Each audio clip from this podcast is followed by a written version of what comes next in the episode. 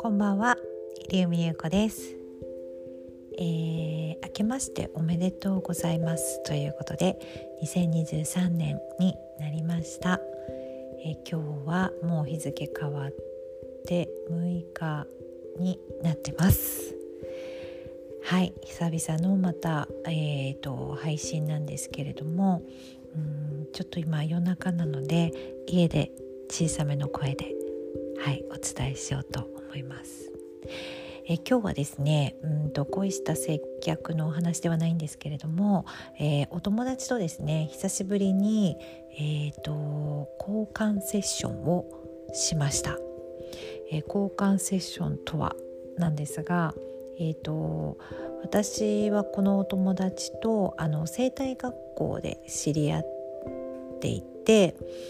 で今お友達はセラピストとしてはお仕事していないんですけれどもまあもともとその太鼓式を、えー、習得したということで、えー、私が、えー、1時間彼女の施術をして彼女が1時間私の施術をするというそういう交換で施術をし合うっていうのを、えー、やりました。これは結構あのセラピストがですねあのじゃあ今度交換セッションしましょうねとか言って、まあ、自宅であればもちろんあのベッドとかがあれば自宅でやったりもしますがあのシェアサロンを借りて、えー、やったりしています。で私は、えーと、1年2年ぐらい前からあのシェアサロン使ってる、えーと、場所がありましてマンションの一室なんですけれども、えー、それがですね新宿御苑にありますね。で彼女は仕事が終わって御苑の方のそのサロンに来てくれて、えー、2時間ですね部屋を借りて、えー、今日やってきたんですけれどもえっ、とですねコロナ前に会ったのが最後ででコロナ期間中に一度あのオンライン飲み会っていうのがちょっと流行った時がありましたよね。そう。なんかオンラインで、えーと、なんかちょっとお酒飲みながらおしゃべりしようみたいな感じで、夜ですね2時間ほど話したのが最後なので、まあ、リアルで会うのはすごい久しぶりだったんですけれども、えー、私よりですね10歳ぐらい年が下の、えー、方ですね。で今日何話したいかっていうとあのお清めの話なんですけれどもあの、まあ、セラピスト、えーと、この、えーと、配信、まあ、だいぶ前なんですけれども、まあ、お体を触るお仕事ですとか、まあ、お話を聞くカウンセラーの方とか、まあ、美容師さんとかもですねあのちょっとお客様からあまり良くないですね。負のエネルギーを受けた時どう対処しますかっていうそんな話題をあのお話ししたことあったんですけど今日その話してたら彼女がもう先月ぐらいからですね、まあ、こう嫌なことがたくさん起こるっていう話をしだしてまあすごいそれがなんか聞いててもえそんな連続で嫌なこと起こるっていうぐらいですね。すごくねあのなんだろう。なんか厄年だっけっていうぐらい あのまあ不幸がですね続いて不幸っていうんですか。なんかすごく嫌なことが続いていてなんか例えば具体的にはあのまあ、お客様のところに行くのですね、まあ、その彼女のお仕事がこう車で、まあ、都内、ね、各地を、えー、車でですね走ることが多いんですね。いつも車を使っているんですけどそのまあ初めて新規のお客様の、まあ、おたお宅で仕事をするんですけどそのご自宅に行った時にあの何て言うんでしょうその時間でうんとここは通行していいですよみたいなそのなんか通学路みたいなですね。時間朝の7時から9時は通行してはいけませんって。それ以外の時間は通行できますみたいなところにその入っちゃいけない時間にこう入ってしまって警察に捕まったとかですね。まあそれは彼女が悪いんですけれども、まあ、結構ね運もあったりしますので、まあ、警察に罰金があったよとかだからその日にまた、えー、車を運転していたら車が故障してで修理に出さなきゃいけないくなったとかですね。あとその運転していて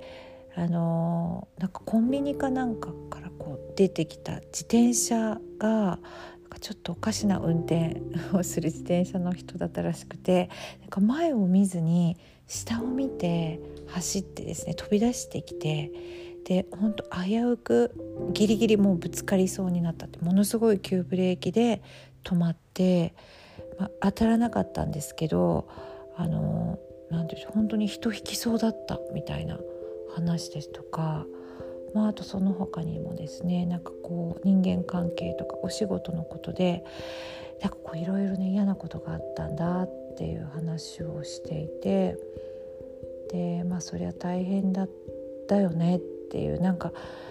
お祓いとかなんかお清めをなんかした方がいいんじゃないかっていうなんかそういう話になったんですね。で彼女は結構ですねスピリチュアルなことが、まあ、好きなので、まあ、ここは本当になんかねあのやった方がいいよっていう話になってで私はですね、まあ、一つはあ2つあって一つはあの私もよくやるんですけれどもうんなんか疲れたなとか今日あの入ったお客様担当したお客様がちょっとなんかあんまりうーん何て言うんでしょうね。なんかあんまり合わなかったとは言われないんですけどあんまりごご満足いただけなかったかなっていう風に感じた時に、まあ、家に帰ってからお風呂に入って粗塩でこう首のですね後ろをこう粗塩でこうこすってで流すみたいなまあ、それをお清めとしているんですね。でこれはあのセラピストのその先輩に教えてもらったやり方なんですけれども、まあ、首を粗塩でこするっていうやり方ともう一つはそのたまたまあの知名山っていうですね施術がありましてチェチョチェだって。ごめんなさい。腸セラピー。腸腸ですね。腸をこうマッサージする知名山っていう説があるんですけど知名山のあのセラピストさんにあのー、あなんだ名前忘れちゃった。えっ、ー、とえっ、ー、とえっ、と。なんかねお風呂に入れてあのあ今家にあるんだ。そうお風呂に入れてそれをお風呂に溶かしてえっ、と入ってでお風呂ね流すっていうねあエプソムソルトっていうのがあるんですけどそれをですねあのお湯に入れるというやり方です。これはエプソムソルトっていうんですけど塩ではなくてえっ、ー、とねマグネシウムなんですって。なんであのなんかよくねお塩入れるとか言ってこうよより温まるよっていうのがあるんですけどこのエプソムソルトはなんかそういうセラピストの方とかがあの邪気を払うみたいな時に、まあ、使ったりするっていうか、まあ、そのセラピストさんおすすめしていただいてで時々ですもうとっておきですねあの結構大量にお湯に溶かすので すぐなくなっちゃうんですよね。でまあ、それなりにあのお値段もするので、まあ、ちょっと今日本当にうんきついかもっていう時だけ使っています。なのでですね、えっと、これは別にセラピストに限らず何かこうあまり良くないことが続くなとか今日なんかちょっと嫌なことがあったなとかなんか今うん気分が落ち込んでるなっていう時にですねあのおすすめです。あの何でしょう。お風呂でね簡単にできるので。で粗塩も本当にあのスーパーで売ってるようなですね粗塩ってあのひらがなで書いてあるようなあの1袋結構たっぷり入って1キロぐらいですね入って何百円かで買える。あれでいいんですよね。粗塩でいいので、えーと、ちょっとですね首の後ろをシャシャシャシャってこすってで流していただくとあの本当にあのいいですよ。あのうんなんだろうすっきりします。なんかねそういうまあ思い込みもあるかもしれないんですけれども、あのー、おすすめです。でそれをですね彼女にもおすすめしてみましたと。はい、なんかお清め結構流行っているかなと思って私もちょっとあのアラジオとエプソムソルト以外にもですねなんかちょっと情報を集めてみようかなと思います。えそれでは今日はこの辺で本年もどうぞよろしくお願いいたします。おやすみなさい。